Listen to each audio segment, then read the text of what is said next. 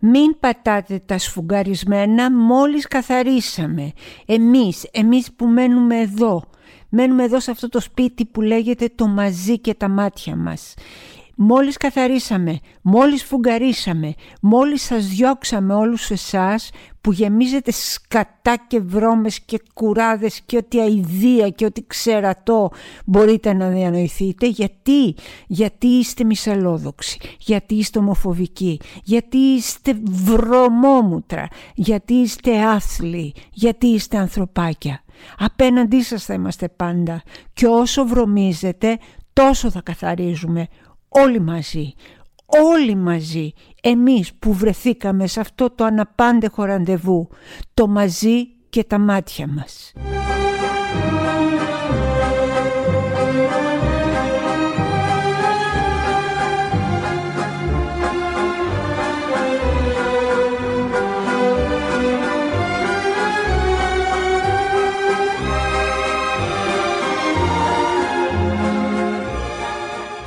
Ξέρω γιατί άρχισα έτσι το σημερινό podcast, μην με ρωτάτε. Ξαφνικά ήταν σαν να βρέθηκε μπροστά μου ένα τεράστιο εμείς και ένα τεράστιο εσείς. Εσείς είναι όλοι αυτοί. Όλοι αυτοί οι τοξικοί άνθρωποι που κάνουν ό,τι μπορούν για να δηλητηριάσουν τις ζωές μας. Εμείς είμαστε εμείς. Εμείς, εσείς και όλοι όσοι ακούτε και αγαπάτε και νοιάζεστε ο ένας τον άλλον. Και είμαστε απέναντί τους και θα είμαστε πάντα απέναντί τους είτε τους αρέσει είτε όχι. Και ξέρετε κάτι θα μας ακούσουνε. Θα μας ακούσουνε γιατί θα μιλάμε δυνατά και καθαρά θα μας ακούσουνε γιατί θα φωνάζουμε μες στα αυτή τους. Θα τους ενοχλούμε στην ώρα κοινή ησυχία. Δεν θα τους αφήνουμε να κοιμηθούν. Θα τους παίρνουμε τηλέφωνο και θα τους το κλείνουμε κάθε δέκα λεπτά. Όλους αυτούς, τους ομοφοβικούς, τους φασίστες, τα τέρατα, τα δηλητήρια, τα φίδια που έχουμε στα πόδια μας. Εμείς θα σφουγγαρίζουμε το σπίτι μας και θα το σφουγγαρίζουμε μαζί. Είμαι η Έλενα Κρήτα και αυτό είναι το podcast που ακούτε κάθε Τετάρτη αποκλειστικά από το News 24-7 και μετά αν σας αρέσει από το Spotify, από το Apple Podcast και το Google Podcast. Θα ξεκινήσω με ένα χαζοχαρούμενο υπέροχο τραγούδι. Μα γιατί, γιατί μπορώ, γιατί γουστάρω, γιατί θέλω.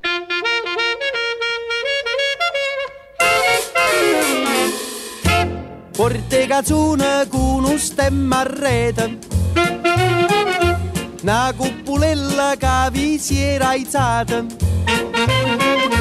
Passa scampanianna pattuleta Con mano a papà te fa guardare Tu fa l'americano, americano, americano Senta a me chi ti fa fare vuoi vivere alla moda, ma se bevi whisky and soda, poi ti senti disturbato. Τι μου μυρίζει, τι μου μυρίζει, αχ καλέ τα σκουπίδια. Έτσι έλεγαν οι παλιές νοικοκυρές, αχ καλέ τα σκουπίδια. Τι μου μυρίζει, τι μου μυρίζει που λέτε. Τι σκουπιδίλα είναι αυτή ρε παιδιά. Τι χάος είναι αυτό. Τι γίνεται σε αυτή τη χώρα. Τι γίνεται σε αυτή τη χώρα. Το ένα σκάνδαλο μετά το άλλο η μία λαμογιά μετά την άλλη. Τι να πω δηλαδή, χάνω τα λόγια μου, αλήθεια, που δεν μου είναι και, δηλαδή γενικά δεν τα χάνω και εύκολα. Αυτό που γίνεται, αυτός ο καταιγισμός από, από συχασιά γύρω μας, πραγματικά δεν αντέχεται ή μάλλον αντέχεται μόνο με έναν τρόπο. Αν διαμαρτυρηθούμε και αν διαμαρτυρηθούμε και εμείς και μιλήσουμε και φωνάξουμε και επιτέλους ακουστούμε. Να μην τα ακούμε όλα αυτά, να μην είμαστε απαθείς, να μην καθόμαστε να γίνεται ο κόλος μας ένα με την πολυθρόνα. Όχι, όχι, δεν πάει άλλο. Δεν πάει άλλο, πιστέψτε με, δεν πάει άλλο. Αυτό με τον Πάτσι, το βουλευτή της Νέας Δημοκρατίας, ήταν δηλαδή όχι το αδιανόητο, ήταν το ασύλληπτο. Και ποιο ήταν το ασύλληπτο; Γιατί βγήκε, τι, μιλάμε, τι κόκκινα δάνεια αγόραζε, τι εταιρείες είχε, τα ξέρετε. Μη σας κουράζω, μη σας τα ξαναπώ, πρέπει να τα ξέρετε. Αν δεν τα ξέρετε, κακώς δεν τα ξέρετε και φταίτε κι εσείς. Ψάξτε τα λοιπόν. Όμως, ξέρετε ποιο είναι το τραγικό; Το τραγικό είναι ότι τον διέγραψε η Νέα Δημοκρατία από βουλευτή τώρα. Τον διέγραψε τώρα. Και ξέρετε γιατί τον διέγραψε τώρα. Όχι γιατί τώρα τα έκανε, αλλά γιατί τώρα τον πιάσανε. Η Νέα Δημοκρατία και ο Μητσοτάκης αυτά τα ξέρουν από το 2018 που τα έβγαλε στη φόρα και ο Θανάσης ο Κουκάκης και εφημερίδες και πάρα πολλοί οι οποίοι και εγώ ομολογώ μην βγάλω την ουρά μου απ' έξω και εγώ από τις αρχές του 2021 ορίομαι για τον Ανδρέα τον Μπάτσι που το παίζει εθνοπατέρας και έχει εισπρακτική εταιρεία. Το πιστεύετε, το δικηγορικό του γραφείο ήταν εισπρακτική εταιρεία, έπαιρναν και πιέζανε τον Κοσμάκη για δάνεια, στέλνανε εξώδικα σε ανθρώπους, φτωχαδάκια και αυτός ο άνθρωπος μας εκπροσωπούσε στη Βουλή. Αυτός ο άνθρωπος ψήφιζε για σένα μωρό μου, για σένα, αποφάσιζε για σένα αυτός και όλοι οι ομοίοι του. Τώρα λοιπόν τον πιάσανε. Ο Μητσοτάκης και όλοι οι παρατρεχάμενοι του μια χαρά τα ξέραν τρία χρόνια. Αυτό που δεν συγχώρεσαν λοιπόν στον Μπάτσι δεν είναι το γεγονός ότι έκανε όλες τις λαμογές αυτές που έκανε και που αποδείχθηκαν. Είναι το γεγονός, και αυτό δεν τους συγχωρούν, το ότι κάθισε και πιάστηκε. Τον πιάσανε με τη γίδα στην πλάτη όπως είπαμε και πριν. Ε, αυτό είναι το ασυγχώρητο για τους νεοδημοκράτες. Αυτό είναι. Δεν πειράζει να τα κάνεις. Μη σε πιάσουν είναι το θέμα. Δεν πειράζει να είσαι παιδεραστής. Μη σε πιάσουν είναι το θέμα. Δεν πειράζει να κλέβεις το δημόσιο. Μη σε πιάσουν είναι το θέμα. Ε όχι λοιπόν. Πειράζει. Πειράζει και πολύ μάλιστα και θα το λέμε και θα το ξαναλέμε και κάθε φορά που κάνουν πως δεν μας ακούν θα γινόμαστε πιο πολλοί. Δώστε μου το χέρι σας. Αλήθεια το λέω. Δώστε μου το χέρι σας. Ελάτε να σφίξουμε ένα στο χέρι του άλλου και να κάνουμε έναν μεγάλο κύκλο. Ένα μεγάλο κύκλο για να περιφρουρήσουμε την αγάπη μας. Τη σύμπνοια που έχουμε. Την έννοια που έχουμε ένας από τον άλλον. Το καθαρό μας μυαλό και τη χρυσή μας καρδιά. Γιατί έτσι είμαστε. Έχουμε καθαρό μυαλό και χρυσή καρδιά και κανένας κερατάς δεν πρόκειται να μας το κλέψει.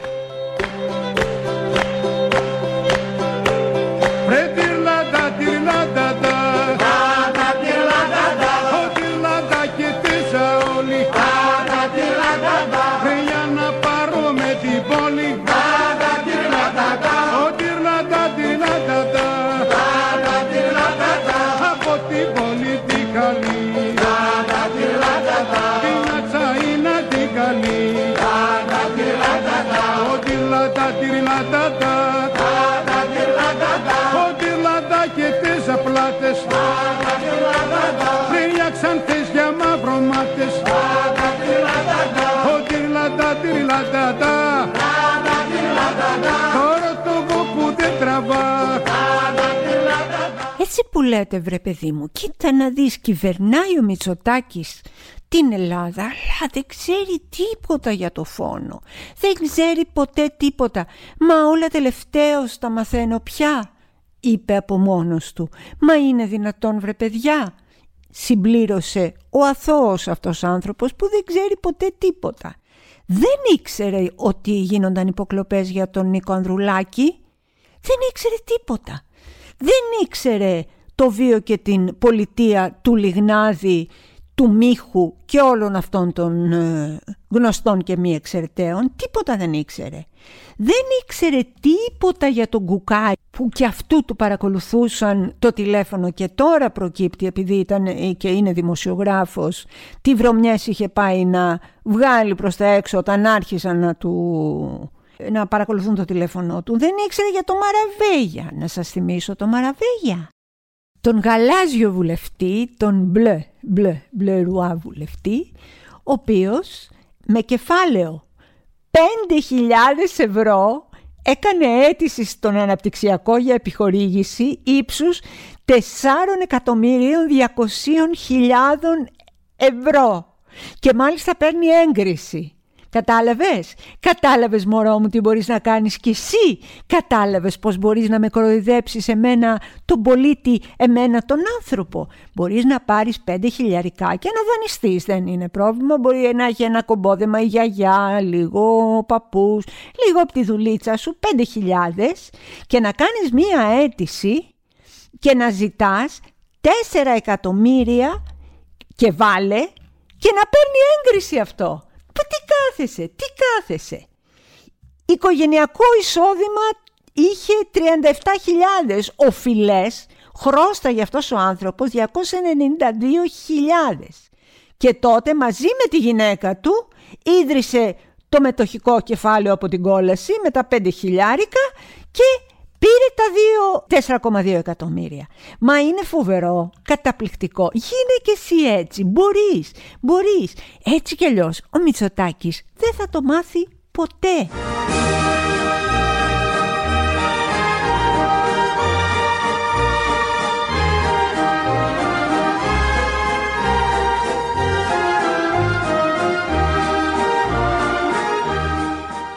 Όπως δεν ήξερε ότι ο Πάτσης είχε ιδρύσει εταιρεία μαζί με τη γυναίκα του Υπουργού του Τσιάρα.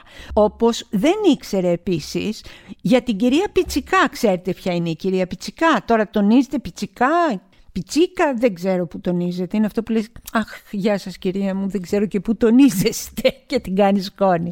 Λοιπόν, πιτσικά, πιτσικά. Αυτή τη διόρισε ο Γεραπετρίτης. Ξέρετε ποιος είναι ο Γεραπετρίτης; Θυμάστε το σούπερ ντούπερ υπουργό που τα είχε κάνει και λίγο με το φουρτιώτη φίλη κλειδί και ποτέ δεν καταλάβαμε τι έγινε αυτό.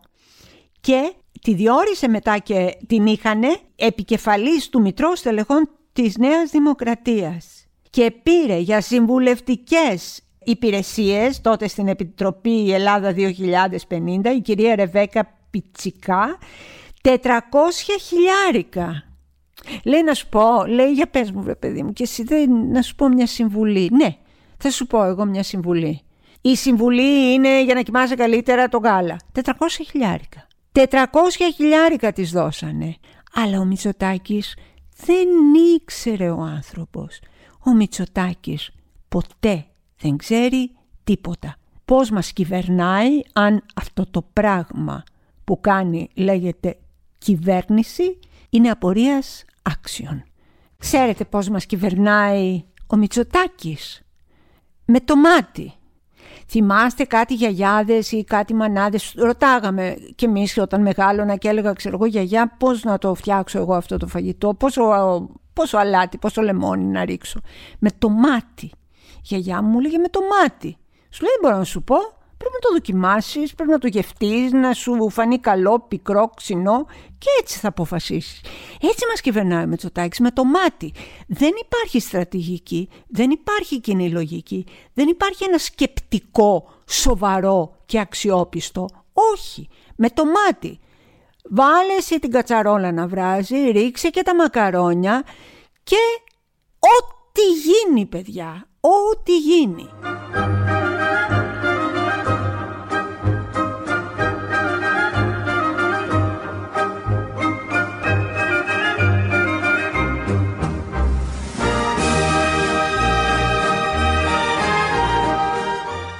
Και σιγά μη μας ζητήσουν και συγγνώμη όταν κάνουν το λάθος. Διότι το λάθος, μια κυβέρνηση έχει δικαίωμα να κάνει λάθη, πολλά λάθη. Όμως, ρε παιδί μου, να υπάρχει ένα σκεπτικό πίσω από αυτό το λάθος. Δηλαδή, αν του λες εσύ αυτού του Υπουργού, του Πρωθυπουργού, του πεις ρε παιδί μου, πώς την κάνατε αυτή τη μαλακία, πες μου. Και σου απαντήσει ο άνθρωπος και σου πει: Κοίταξε, σκεφτήκαμε πρώτον αυτό, δεύτερον αυτό, τρίτον αυτό. Ε, δεν μας βγήκε, έγινε λάθος. Αυτό να το καταλάβω, να το σεβαστώ, να δώσω πίστοση χρόνου, ό,τι θέλετε. Όταν όμως του λες πώς την κάνατε αυτή την μαλακία και σου λέει έλαντε, τι είναι αυτό τώρα; Η κυβέρνηση του έλαντε, σοβαρά, σοβαρά μιλάμε τώρα.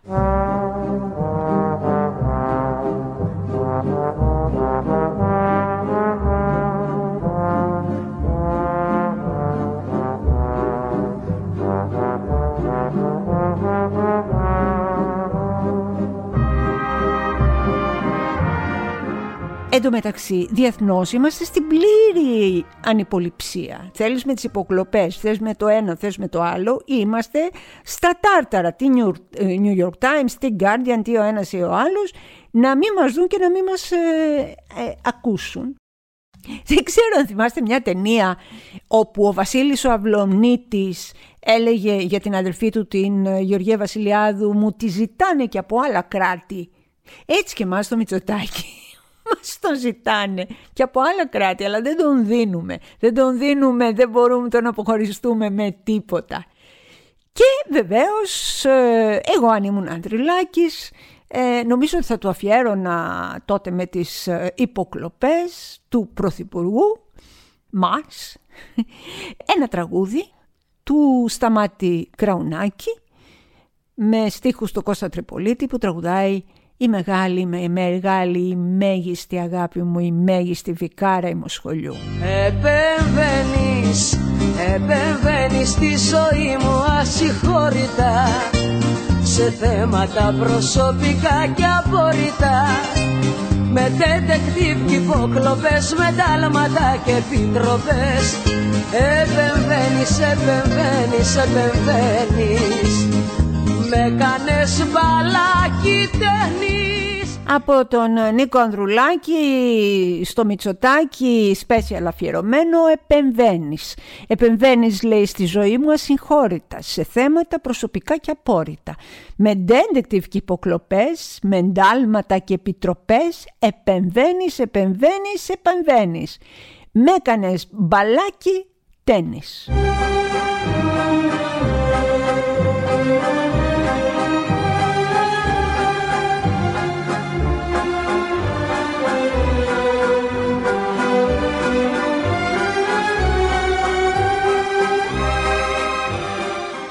Να πω κάτι ρε παιδιά. Συγγνώμη.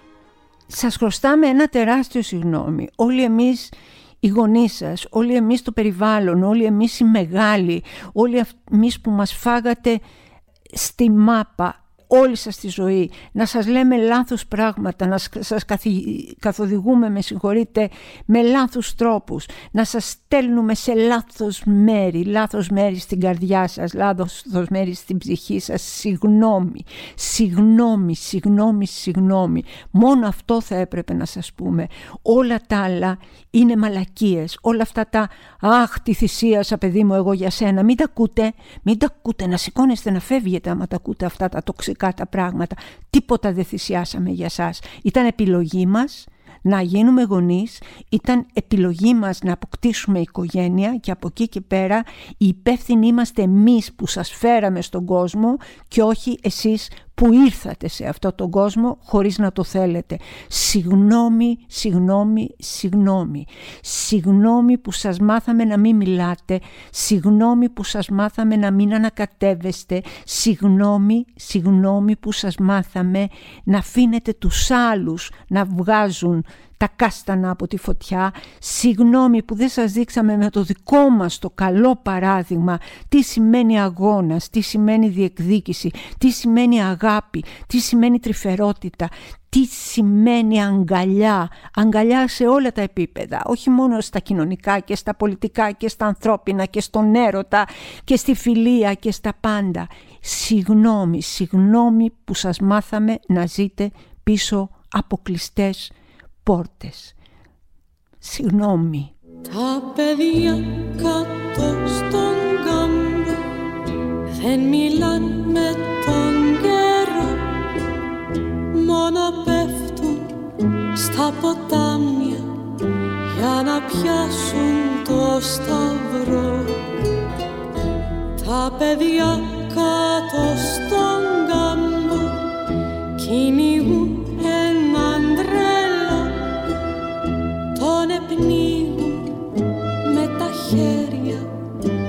και τον γένε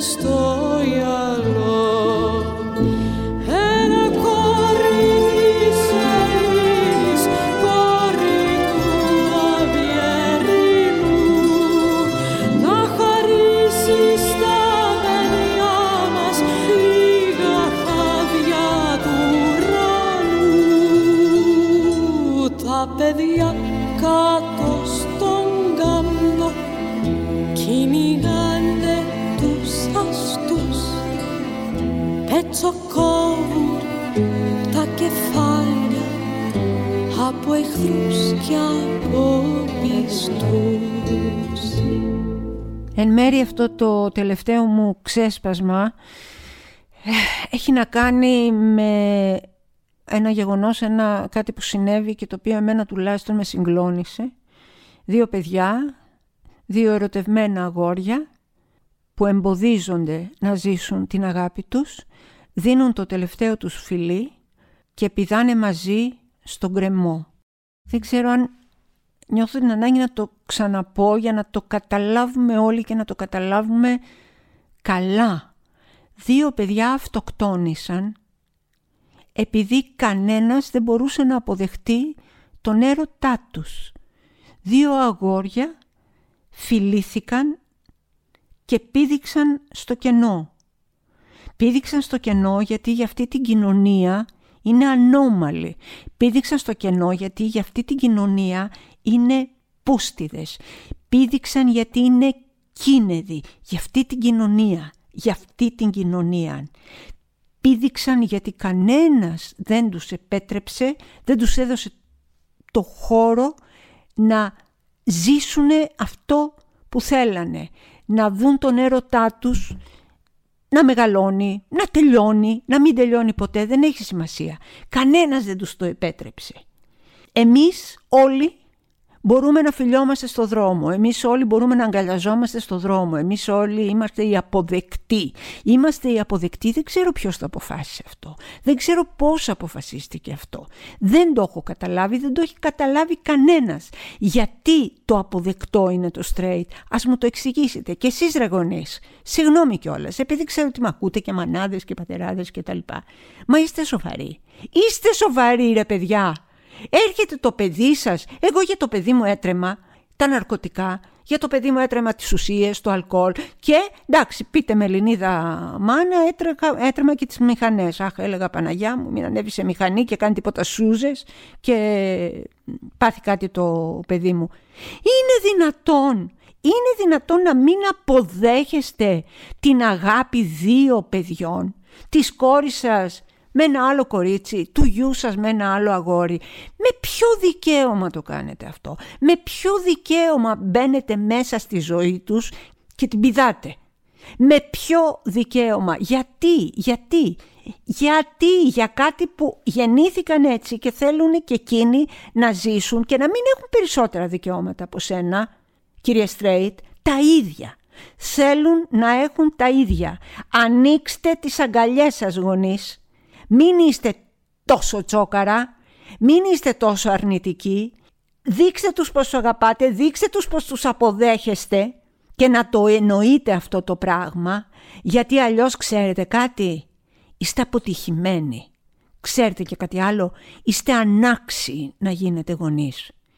Μακάρι να υπήρχε ένα κράτος δικαίου που από τέτοιους γονείς σαν εσάς, εσάς τους άλλους, πάντα το λέω αυτό, να μπορούσε να πάρει τα παιδιά και να τα δώσει σε αγκαλιές μεγάλες και φιλόξενες για να ανθίσει ο χαρακτήρας τους, για να ανθίσει ο ερωτάς τους, για να ανθίσει η ζωούλα τους που να, όπως αυτών των δύο αγοριών, κόπηκε τόσο τραγικά και τόσο απότομα.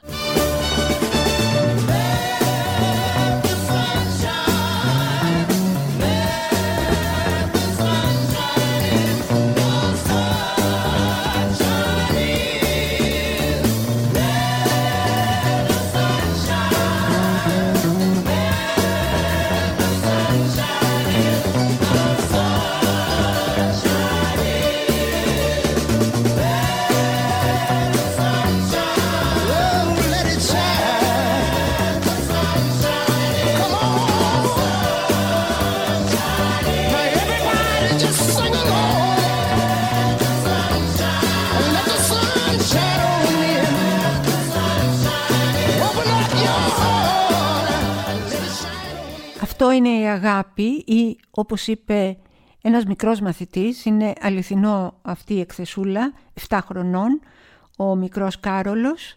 Αγάπη είναι όταν βγαίνεις για φαγητό και δίνεις στον άλλον τις μισές τηγανιτές σου πατάτες χωρίς να τους ζητάς να σου δώσει και αυτός από τις δικές του. Αυτό είναι αγάπη. Αυτό ξέρουμε στα 7 μας χρόνια. Γιατί μετά το ξεχνάμε.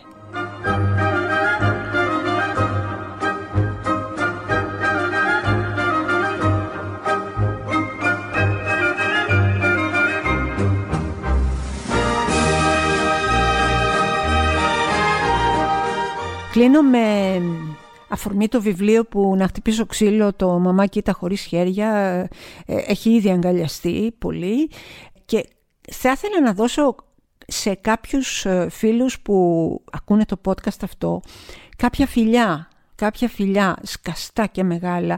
Δεν μπορώ να πω τα ονόματά τους, είναι όλα από το Instagram.